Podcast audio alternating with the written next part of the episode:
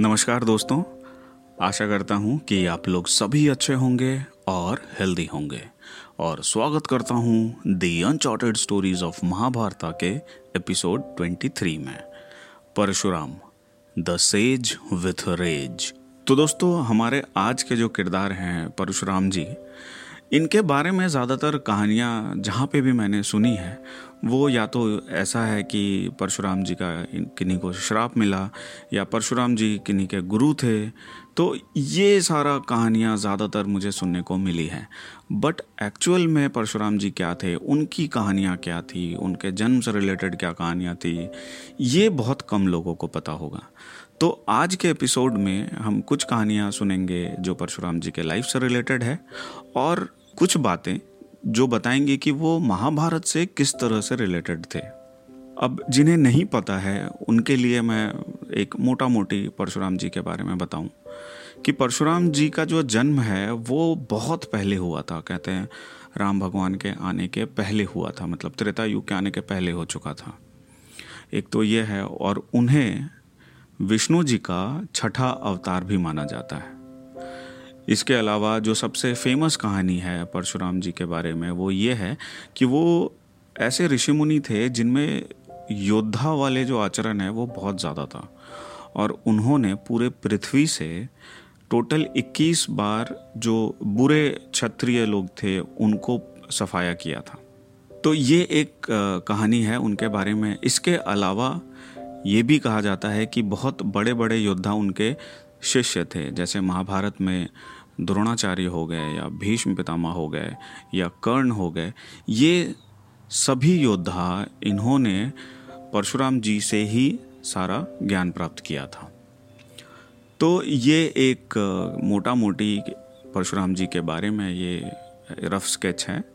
तो आइए अब चलते हैं परशुराम जी के बर्थ स्टोरी की ओर, जो असल में शुरू होती है उनके परदादा से। अब परशुराम जी के जो परदादा हैं उनका नाम है ऋषि भृगु। और ऋषि भृगु के जो बेटे हैं, उनका नाम है ऋचिक। तो ऋचिक ऋषि जो हैं, उनकी शादी होती है एक सत्यवती नाम के राजकुमारी से। अब सत्यवती जो कि राजकुमारी हैं, वो राजा के घर से बिलोंग करती हैं, जो कि क्षत्रिय हैं। तो ऋचिक की शादी होती है सत्यवती से। अब कुछ दिनों के बाद क्या होता है कि सत्यवती भृगु मुनि के पास जाती है और उनसे वो रिक्वेस्ट करती है कि उन्हें संतान चाहिए और उनकी माँ को भी एक पुत्र चाहिए संतान के रूप में। तो इसके लिए उन्हें क्या करना चाहिए? तो भृगु मुनि क्या करते हैं कि उन दोनों के लिए, माँ बेटी के लिए, दोनों को एक एक स्पेसिफिक विधि बताते हैं कि आपको एक पेड़ के सामने जाके ये विधि को अपनाते हुए पूजा करना है, जिससे आप लोग दोनों को पुत्र प्राप्ति होगी। अब वो जब विधि बता रहे होते हैं, अब ये लोग सुन तो लेते हैं माँ बेटी लेकिन जब वो विधि करने के लिए जाते हैं, पूजा करने के लिए जाते हैं, वो कंफ्यूज कर हो जाते हैं। और क्या होता है कि जो बेटी है, सत्यवती जो है, वो अपने माँ वाला जो पूजा का विधि था, वो फॉलो कर लेती है, और जो माँ है, वो सत्यवती का विधि को फॉलो कर लेती है।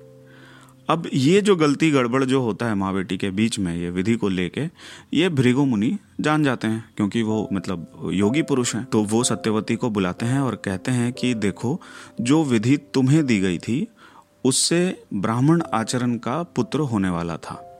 क्योंकि तुम एक ऋषि मुनि के घर पे ब्याही हो और जो नेक्स्ट जनरेशन होगा, वो भी ऋषि होगा, उसमें भी ब्राह्मण आचरण होंगे, इसलिए मैंने तुम्हें वो अलग विधि बताई थी। और तुम्हारी माँ जो कि एक क्षत्रिय घर में, एक क्षत्रिय राजा की बीवी है, उसको जो संतान होगा, वो क्षत्रिय या फिर योद्धा नेचर का होगा, इसलिए तुम्हारी माँ को अलग विधि बताई थी। अब चूँकि तुम लोगों ने आप कन्फ्यूज़न में अलग अपना अपना विधि छोड़ के एक दूसरे का विधि कर लिया है तो तुम्हारे घर में अब क्षत्रिय पैदा होगा और उसके घर में ब्राह्मण आचरण का बेटा पैदा होगा। ये बात सुन के ये सत्यवती रिक्वेस्ट करती है कि नहीं प्लीज़ ऐसा मत कीजिए, मुझे ब्राह्मण आचरण का ही बेटा चाहिए। तो आप भले ही जो मेरा पोता आएगा, उसको ये विधि का फल उसमें ट्रांसफ़र कर दीजिए, ताकि जो मेरा पोता हो, उसमें ये वॉरियर या योद्धा या फिर क्षत्रिय वाले जो जो भी आचरण है, योद्धा और वॉरियर वाले, वे उसमें आ जाए। बट मेरा बेटा जो है, वो ये ऋषि मुनि या ब्राह्मण आचरण का ही पैदा हो। तो भृगु ऋषि कहते हैं कि ठीक है तो वो तथास्तु कहते हैं। तो ऋचिक और सत्यवती से जो बेटा होता है, वो है जमदग्नि, जो कि ब्राह्मण आचरण के होते हैं, जो परशुराम के पिता लगेंगे। तो ये तो कहानी थी परशुराम जी के जन्म से पहले की, जिससे कि ये पता चलता है कि ऋषिकुल में जन्म लेने के बावजूद क्यों परशुराम जी में सारे योद्धा वाले कैरेक्टर्स थे। लेकिन दोस्तों, क्या आप जानते हैं कि परशुराम जी ने अपनी माँ का गर्दन काटा था अपने पिता के कहने पर। अब उसके पीछे की कहानी कुछ इस तरह से है। अब मैं पहले आपको बता दूँ कि परशुराम जी के जो पिता हैं उनका नाम है जमदग्नि और उनकी माता का नाम है रेणुका। अब रेणुका जो उनकी माँ है, उनके बारे में कहा जाता था कि वो इतनी धर्म को मानती थी और इतनी पतिव्रता औरत थी कि उसके कारण उनको अलग ही शक्ति प्राप्त थी और कहते हैं कि वो कच्चे मिट्टी के बर्तन में भी पानी भर के ला सकती थी मतलब उनके अंदर इतनी शक्ति थी। तो एक बार वो ऐसे ही कच्चे मिट्टी के बर्तन जो घड़ा होता है, बिना पकाया हुआ घड़ा, वो उसमें, वो नदी से पानी लाने के लिए वो जाती हैं। और ठीक उसी टाइम पे कुछ गंधर्व लोग उस नदी को पार कर रहे होते हैं या फिर उस एरिया के आसपास होते हैं, जिन पे परशुराम की माता का नज़र जाता है। और थोड़ी देर के लिए कहते हैं कि उनका मन थोड़ा सा भटक जाता है। जिसके कारण क्या होता है कि उनका जो कच्चे मिट्टी के बर्तन में जो पानी था, वो पानी पूरा बाहर निकल जाता है। मतलब कच्चे मिट्टी का बर्तन फूट जाता है, क्योंकि उनका थोड़ी देर के लिए ध्यान हट जाता है। मतलब वो थोड़ा सा अट्रैक्ट फील करती हैं उन गंधर्वों की ओर। खैर, वो फिर से वो पानी भर के वो आती हैं आश्रम में। अब ये जो इंसिडेंट जो वहाँ पे घटना हुआ, ये जमदग्नि जो पिता हैं परशुराम के, वो अपनी यौगिक शक्ति से वो देख लेते हैं और उनको इस बात का बहुत गुस्सा आता है। तो वो क्या करते हैं कि अपने सारे पुत्रों को बुलाते हैं। सारे पुत्रों को मतलब परशुराम थे और उनके और चार भाई थे। तो पाँचों को वो बुलाते हैं और एक एक करके बोलते हैं कि अपनी माँ का गर्दन काट दो। तो पहले बेटे को बोला, उसने मना कर दिया। तो गुस्से में पहले बेटे को पत्थर बना दिया। इस तरह से करते करते दूसरा भी मना किया, वो पत्थर बन गया। तीसरा मना किया, वो भी पत्थर बन गया। चौथा मना किया, वो भी पत्थर बन गया। तो इस तरह से जब परशुराम आते हैं तो परशुराम अपने पिता का बात मानते हैं और फिर वो कुल्हाड़ी उठा के वो अपनी माँ का गर्दन काट देते हैं। अब जमदिग्नि जब देखते हैं कि परशुराम ने सच में अपनी माँ का गर्दन काट दिया है तो वो इस बात से बहुत खुश होते हैं कि ये अपने पिता के आदेश को फॉलो किया है बिना सोचे समझे, बिना आगे देखे, बिना मोह माया रखे हुए। तो वो खुश होके कहते हैं कि ठीक है, तुम वरदान मांगो। तब परशुराम जी वरदान मांगते हैं कि मुझे अपनी माँ और अपने भाई जीवित अवस्था में चाहिए। तो फिर ये आशीर्वाद देते हैं और वो लोग फिर से जीवित हो जाते हैं। अच्छा दोस्तों, यहाँ पे एक बड़ा ही इंटरेस्टिंग सा फैक्ट है, जो मैं आप लोगों के साथ शेयर करना चाहता हूँ। कहते हैं कि जब परशुराम जी ने जिस कुल्हाड़ी से अपनी माता का गर्दन काटा था, वो कुल्हाड़ी उनके हाथ पे चिपक के रह गया था, क्योंकि वो बहुत बड़ा पाप था। तो अब इस पाप से छुटकारा पाने के लिए या इस पाप को धोने के लिए वो बहुत नदी, तालाब बहुत जहाँ पे भी उन्हें लगता है कि नहाने से या फिर पूजा पाठ करने से वो पाप धुल जाएगा या कम हो जाएगा और कुल्हाड़ी उनके हाथ से अलग हो जाएगा, वो बहुत जगह पे जाते हैं, लेकिन कहीं पे भी उनको राहत नहीं मिलता है। तो लास्ट में वो पहुँचते हैं लोहित नाम के नदी के पास। अब लोहित नदी जो है, वो है अरुणाचल प्रदेश में। तो वहाँ के तट पे वो जैसे ही पानी में उतरते हैं हाथ पाँव धोने के लिए, वहाँ पे ऑटोमेटिकली उनका जो कुल्हाड़ी हाथ में चिपका हुआ था, वो अलग हो जाता है। तो जिससे उनको पता चलता है कि उनका जो पाप है, जो महापाप है, वो उस पानी में धुल चुका है। तो अभी आज के डेट में मकर संक्रांति के दिन बहुत सारे लोग उस नदी के तट पे अभी भी जाते हैं नहाने के लिए या फिर अपने पाप को धोने के लिए और वहाँ पे मेला भी लगता है मकर संक्रांति के दिन पे।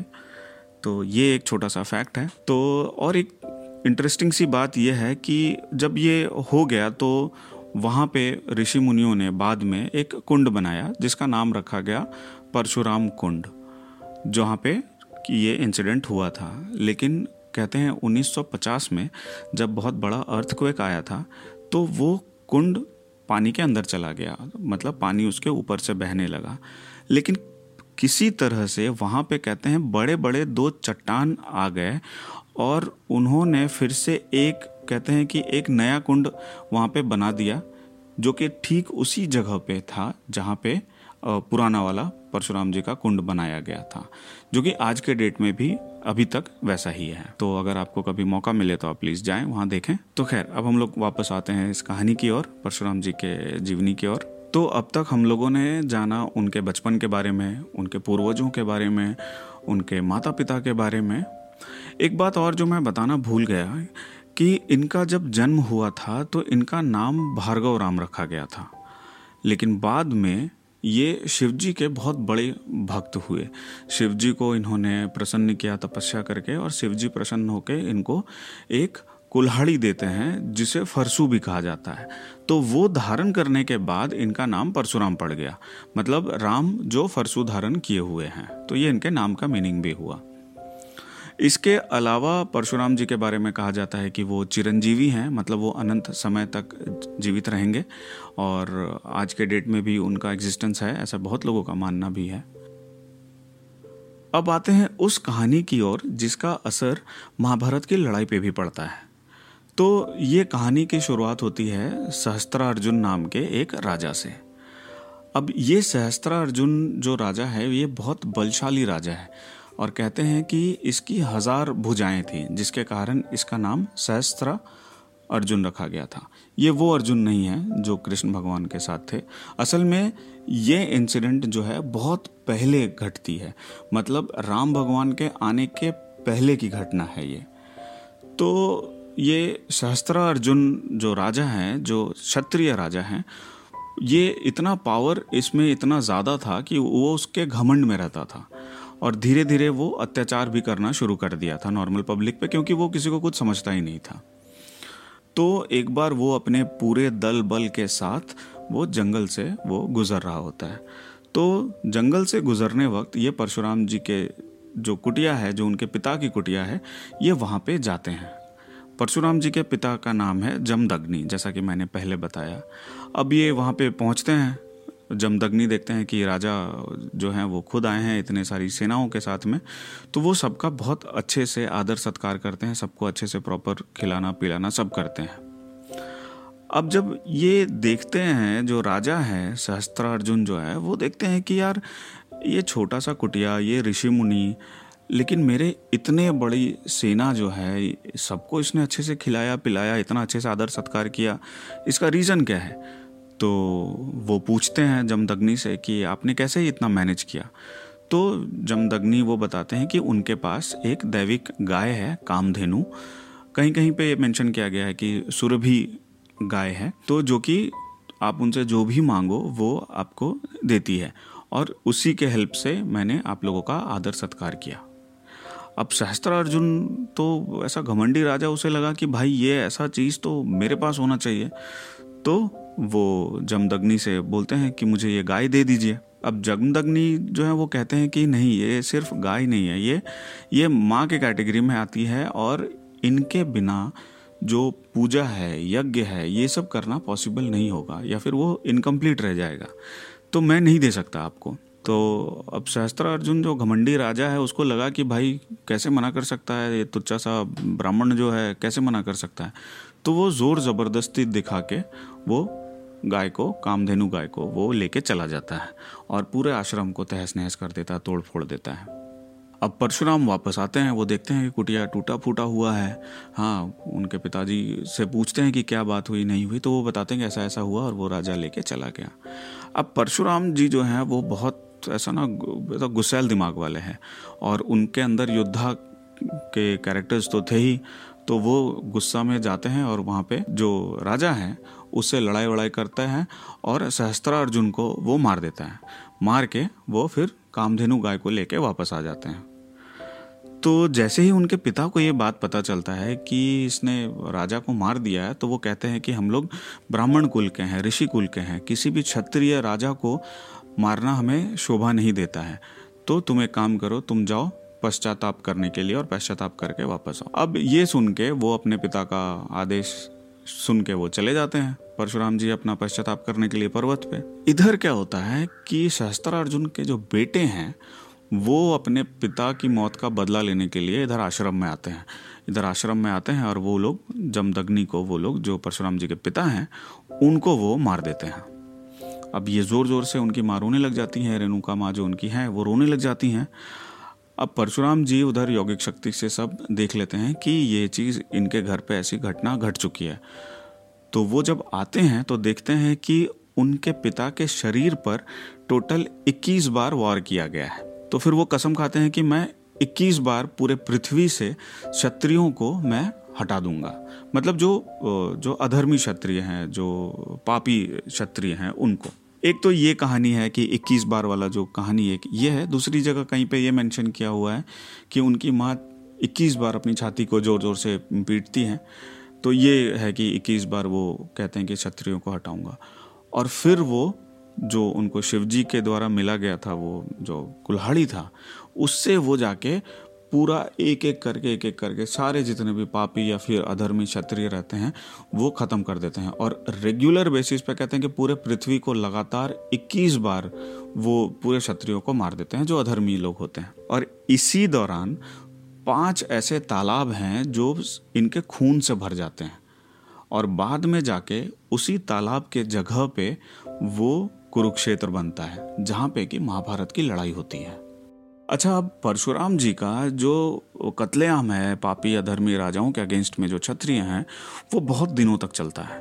और वो ख़त्म तब होता है जब श्री राम वो धनुष तोड़ते हैं सीता माँ के स्वयंवर में। क्योंकि वो जो धनुष है, वो असल में परशुराम जी ने ही दिया था सीता माँ के पिताजी को। तो वो जब टूटता है, तब ये वहाँ पे पहुँचते हैं और ये श्री राम को देख के कहते हैं कि इतने समय के बाद एक क्षत्रिय आया है, जिसमें सारा राजा बनने वाले गुण हैं और जो धर्म को मानेगा। तो तब जाके उनका ये कत्लेआम रुकता है क्षत्रियों को मारने का। अच्छा अब ये जो इंसिडेंट है क्षत्रियों को मारने का या उनके अगेंस्ट में, उनके मन में जो फीलिंग है, ये महाभारत में भी असर डालता है।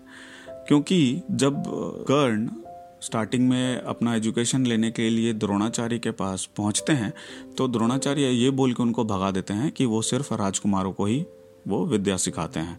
और तुम सारथी के बेटे हो तो तुमको मैं नहीं सिखाऊँगा। अब कर्ण को ये बात पता था कि परशुराम जी जो है, उस टाइम के सबसे बड़े मतलब ऐसा गुरु के रूप में तो वो बहुत भगवान के अवतार माने जाते थे, क्योंकि भीष्म पितामह भी उनके शिष्य थे और द्रोणाचार्य भी उनके शिष्य थे। और उनको ये बात पता था कि वो क्षत्रियों को नहीं सिखाते हैं।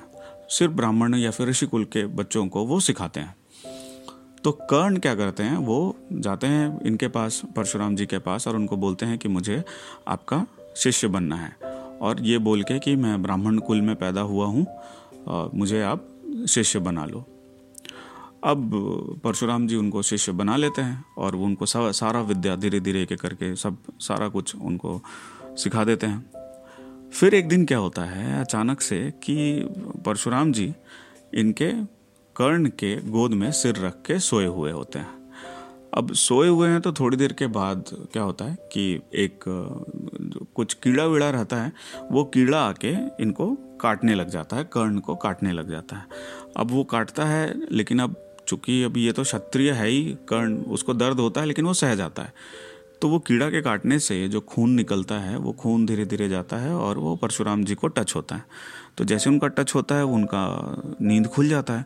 वो उठ के देखते हैं कि कर्ण का पूरा लहूलुहान है जांग तो वो समझ जाते हैं, वो गुस्से में कहते हैं कि ये जो दर्द तुमने बर्दाश्त किया है, ये कोई भी ब्राह्मण या ऋषि कुल में पैदा हुआ इंसान कभी नहीं कर सकता। तुम सच में बताओ कौन हो? तुम क्षत्रिय हो। और तुमने झूठ बोल के मेरे से सारा विद्या सीखा है तो मैं तुम्हें श्राप देता हूँ कि ज़रूरत के समय पे तुम्हें जिस विद्या की सबसे ज़्यादा ज़रूरत होगी, या यूँ कहिए कि ब्रह्मास्त्र, जो सबसे मेन विद्या है, सबसे पावरफुल विद्या है, जब तुम्हें इसकी ज़रूरत होगी, तब तुम सारा मंत्र भूल जाओगे। अब ये जो श्राप कर्ण को मिलता है, महाभारत की लड़ाई में बाद में हम लोग देखते हैं कि वो एन वक्त पे सबसे मेन हथियार जो ब्रह्मास्त्र है, वो बोलना उसका सब भूल जाता है, जिसके कारण अर्जुन इसको मार देता है और फिर पांडवों इसके कारण जीतते भी हैं। तो ये एक इंसिडेंट है जो कि महाभारत में भी असर डालता है, जो इनका क्षत्रियों के अगेंस्ट में जो गुस्सा था। इसी शराब से रिलेटेड एक इंसिडेंट है, कहते हैं कि जब महाभारत की लड़ाई शुरू हो चुकी थी तो एक दिन कर्ण अपने इस श्राप के बारे में सोच रहे थे और अपने गुरु परशुराम जी को वो याद करते हैं। तो सपने में परशुराम जी आते हैं और कर्ण से रिक्वेस्ट करते हैं कि जो श्राप मैंने तुम्हें दिया है, उसे तुम एक्सेप्ट करो और अर्जुन के हाथों तुम मारे जाओ। क्योंकि अगर तुम एक्सेप्ट नहीं करोगे और अगर इसका रिज़ल्ट उल्टा होता है तो दुर्योधन जो है, वो युधिष्ठिर के कंपैरिजन में अधर्मी इंसान है। और फिर धर्म स्टेबल नहीं हो पाएगा। मतलब फिर धर्म आएगा नहीं पृथ्वी पे। तो धर्म को बरकरार रखने के लिए तुम्हारा अर्जुन के हाथों मरना बहुत ज़रूरी है। तो प्लीज़ तुम इस कर्ज को, जो श्राप मैंने तुम्हें दिया है, उसको एक्सेप्ट करो। और फिर दूसरे दिन की जब लड़ाई होती है तो उसमें कर्ण को ये बात कहीं ना कहीं पता था, वो जानता भी था कि उसको अर्जुन के हाथों मरना है, ताकि बाद में रिज़ल्ट जो है वो अच्छा हो। तो ये एक इंसिडेंट है जो कि श्राप से रिलेटेड था। इसके अलावा एक और इंसिडेंट है जहाँ कहा जाता है कि परशुराम जी जो हैं वो शंकर भगवान से मिलने के लिए जाते हैं और वहाँ पे जो गेट कीपर हैं वो होते हैं गणपति जी। अब गणपति जी जो है वो मना करते हैं कि भाई मुझे ऑर्डर नहीं है, ऊपर से मुझे शंकर भगवान ने मना किया है किसी को अंदर जाने देने के लिए। तो अब ये गुस्सा जाते हैं। परशुराम जी की कैसे नहीं मिल सकते हैं? और फिर इस बात को लेके दोनों में लड़ाई शुरू हो जाती है। गणेश जी और परशुराम जी में दोनों में भयानक लड़ाई शुरू हो जाती है। और इसी लड़ाई के दौरान क्या होता है कि परशुराम जी वो कुल्हाड़ी फेंक के मारते हैं, जो शंकर भगवान ने उनको आशीर्वाद के रूप में दिया था। अब गणेश जी जानते हैं कि ये जो कुल्हाड़ी है, वो उनके पिता का वरदान है, शंकर भगवान का वरदान है। इसलिए वो उस कुल्हाड़ी के वार को रोकते नहीं हैं और फिर वो आके लगने देते हैं, जो कि उनके एक दांत को लगता है और एक दांत टूट जाता है। और इसके बाद फिर गणेश जी को फिर एक दंत कहा गया है। तो ये रीजन है गणेश जी का एक दंत कहलाने के पीछे। इसके अलावा दोस्तों, परशुराम जी के बारे में कहा जाता है कि जो वेस्टर्न, जो रीजन है, अपना जो वेस्टर्न कोस्टल रीजन है, गुजरात से लेकर केरला तक, ये पूरा जो तटवरीय इलाका है, ये परशुराम जी के नाम से बहुत फ़ेमस है। और इनको बनाने में पानी से बाहर निकालने में परशुराम जी का बहुत बड़ा हाथ था। तो ये इंसिडेंट तब होता है कि ये जब सब पूरे पृथ्वी को जीत जाते हैं, ये पूरे पृथ्वी को जब जीत जाते हैं तो वो ऋषि कश्यप को वो दान में पूरा पृथ्वी दे देते हैं, जितना भी रहने वाला जो जगह है। अब यज्ञ में पूरा दान करने के बाद कश्यप मुनि कहते हैं परशुराम जी से कि चूँकि तुमने मुझे दान में दे दिया है तो तुम दान में दिया हुआ सामान को यूज़ नहीं कर सकते हो। और चूँकि तुमने पूरे पृथ्वी जो लैंड है, उसको तुमने दान कर दिया है तो तुम उस पर रह नहीं सकते हो तो तुम्हें ये छोड़ के जाना पड़ेगा। तब परशुराम जी कहते हैं कि उस टाइम पे ये जो वेस्टर्न कोस्टल एरिया है, वैसा कुछ था नहीं, केरला नहीं था। तो वहाँ पे आते हैं और फिर जो समुद्र देव हैं, उनसे कहते हैं कि वो पीछे हट जाए और वहाँ पे एक जो ज़मीन है, वो ज़मीन को दे ताकि वो उस पर रह सकें। तो एक इंसिडेंट ऐसा है कि जब समुद्र देव पीछे हट जाते हैं और ये साइड का जो एरिया है, पूरा पानी के बाहर आ जाता है, जहाँ पे कि आज के डेट में जितना गोवा है, कोकण है, केरला है, ये सारे जगहों पे और इन सारी जगहों पे परशुराम जी की पूजा भी की जाती है। एक कहानी ऐसा है कि वो जब त्याग देते हैं सब ज़मीन उमीन जितना भी रहता है, वो इस किनारे आते हैं और गुस्से से अपना जो कुल्हाड़ी है उसको फेंकते हैं पानी में। अब चूँकि उस कुल्हाड़ी से इतने सारे लोगों को मारा गया था, उसमें इतना गुस्सा था कि जहाँ पे वो गिरा कुल्हाड़ी, उस जगह तक समुद्र देव को डर से पीछे हट जाना पड़ा था, क्योंकि उनमें इतनी शक्ति थी ही नहीं कि उस कुल्हाड़ी को समा सके पानी में। तो ये भी एक कहानी है कि कैसे साइड के जितना कोस्टल एरिया ऊपर उठ के आया है तो दोस्तों, ये सारी छोटी मोटी कहानियाँ जो जितनी भी मुझे पता थी, मैंने आप लोगों से शेयर की परशुराम जी के बारे में। आशा करता हूँ कि आज का एपिसोड आप लोगों को पसंद आया होगा। दोस्तों, कुछ सुनाओ यार, अब बाकी प्लेटफॉर्म्स के अलावा कुकू एफ़ पे भी अवेलेबल है। वहाँ आप मुझे मैसेज भेज सकते हैं, वहाँ आप कमेंट्स भेज सकते हैं। इसके अलावा आप कुछ सुनाओ यार के फेसबुक पेज पे या इंस्टाग्राम पेज पे या यूट्यूब चैनल पे अपने सुझाव मुझे भेज सकते हैं। दोस्तों, मैं फिर से कहना चाहूँगा कि मेरा मकसद आप लोगों तक सिर्फ़ अनसुनी और रोचक कहानियाँ पहुँचाने तक का है, बिना किसी रिलीजियस बिलीफ को चोट पहुँचाए हुए। इस कठिन समय में एक दूसरे की मदद करते रहें और इंसानियत को जगाए रखें। इस एपिसोड के लिए बस इतना ही। मिलते हैं एक नए एपिसोड में, एक नए किरदार और कुछ रोचक कहानियों के साथ में। तब तक के लिए सुनते रहिए कुछ सुनाओ यार में ओनली विथ अमित रवानी।